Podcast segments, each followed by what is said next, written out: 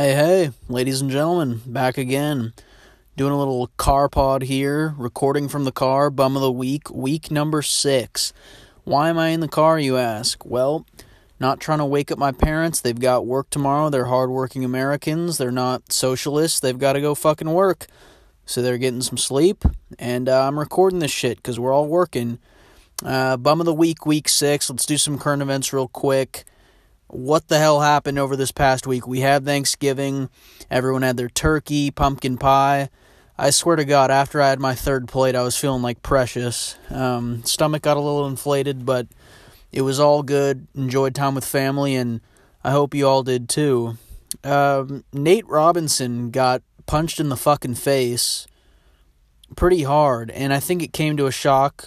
It came as a shock from a lot of people just because here's this athlete, five nine dude, can jump out of the gym, but he lined up with this white trash man and Jake Paul, and uh, Jake was a trained fighter, and he just fucking KO'd him, and yeah, bad representation from Nate.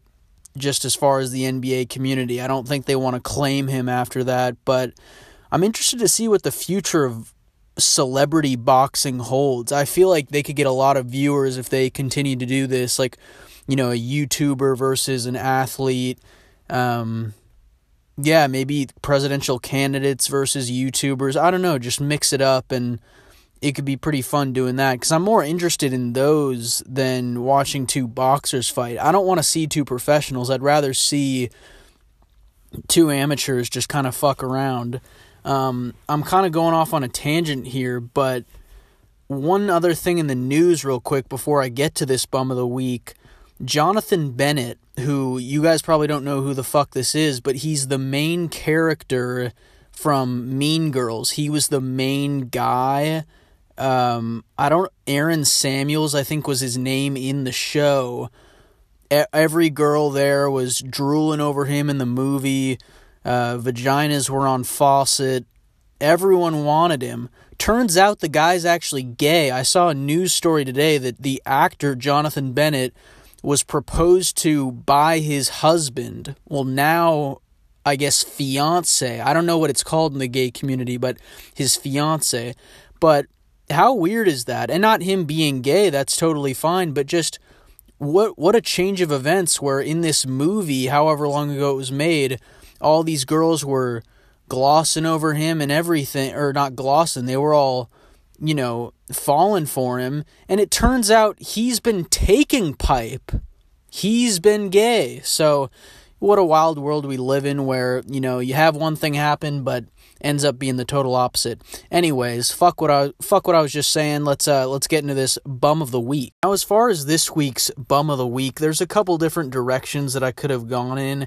I think if we're going to give a bum of the week, it just goes to the whole NFL in general and Roger Goodell's punk ass just everything that happened with COVID and how the NFL is managing it.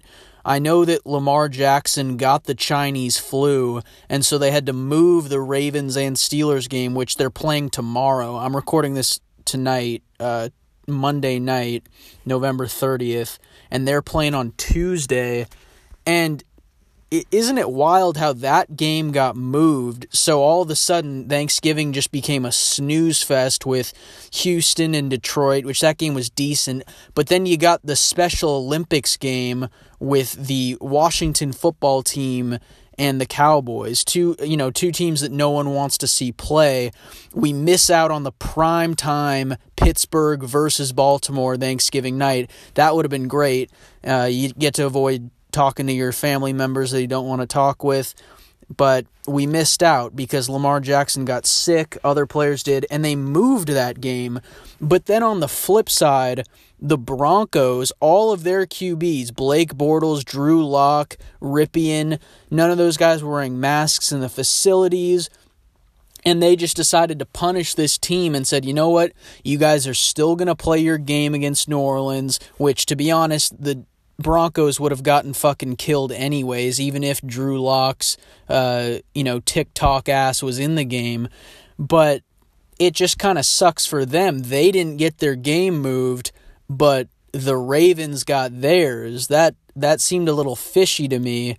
Um, but either way, I'm I'm gonna move aside in uh, you know talking about the NFL in general, just because the whole way they've managed this COVID shit. I'm glad they're playing football. I guess it's better than nothing, but I'm very upset at how the whole thing's been managed. Anyways, this week I think I have a little bit of recency bias. I'm going with Carson Wentz as my bum of the week, and I think it's completely justified watching his game tonight against the Seahawks. I know there were other quarterbacks who had shitty weeks. Cam Newton had a terrible stat line. Kyler wasn't great. Sam Darnold is he's a bum every week. But Carson Wentz I saw some stat from ESPN today where he leads the league in interceptions. I believe he has 15. He has been sacked the most, which not necessarily his fault, although he could get rid of the ball quicker. And then the third stat I believe is that he had the highest incompletion percentage, or maybe it was just the most incompletions. Either way, that's a liquid ass stat line. And I don't know what the opposite of the triple crown is, but uh, he's got the triple tinfoil with those three stat lines. And so Carson, the reason he's getting it is because everyone wants him out of the game. People want Jalen Hurts to get his opportunity in Philly because they've dealt with Wentz for too long. And I'm starting to think that if he didn't have that almost MVP season when he took them to the playoffs and then Foles, uh, Big Dick, took over and won the Super Bowl, if he didn't have those couple of good seasons, there's no way the organization would be hanging on to him, but it's because he got paid and this and that that they want to keep giving him opportunities. They think he's the franchise, but I I think it's complete malarkey and they got to put someone else in there.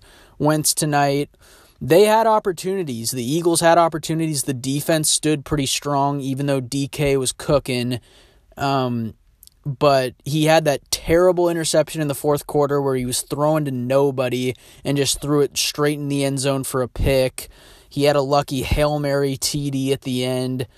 Uh, it it's tough, and the Eagles, is in terms of their future, I think they just got to go with Hurts. That's why they drafted him. They didn't draft him to come in and run the ball one or two times a game. They're they're giving him the Taysom Hill treatment. They gotta they gotta let him play QB. So that that's kind of my rant there. I I think you know Carson Wentz he he's getting the bum of the week because they took the L when it's a game that they could have won, uh, but just poorly managed. The stats speak for themselves. Um, that's kind of all I got for that. Last thing, just to wrap up the show. Uh, well wishes to Joe Biden who hurt himself this week. It's tough. I think he uh, was having intercourse with his dog or something of that nature, and and he hurt himself. But but don't quote me on that. Um, all right. Anyways, appreciate y'all logging off for this week. Um, thanks. I'm gay. Bye.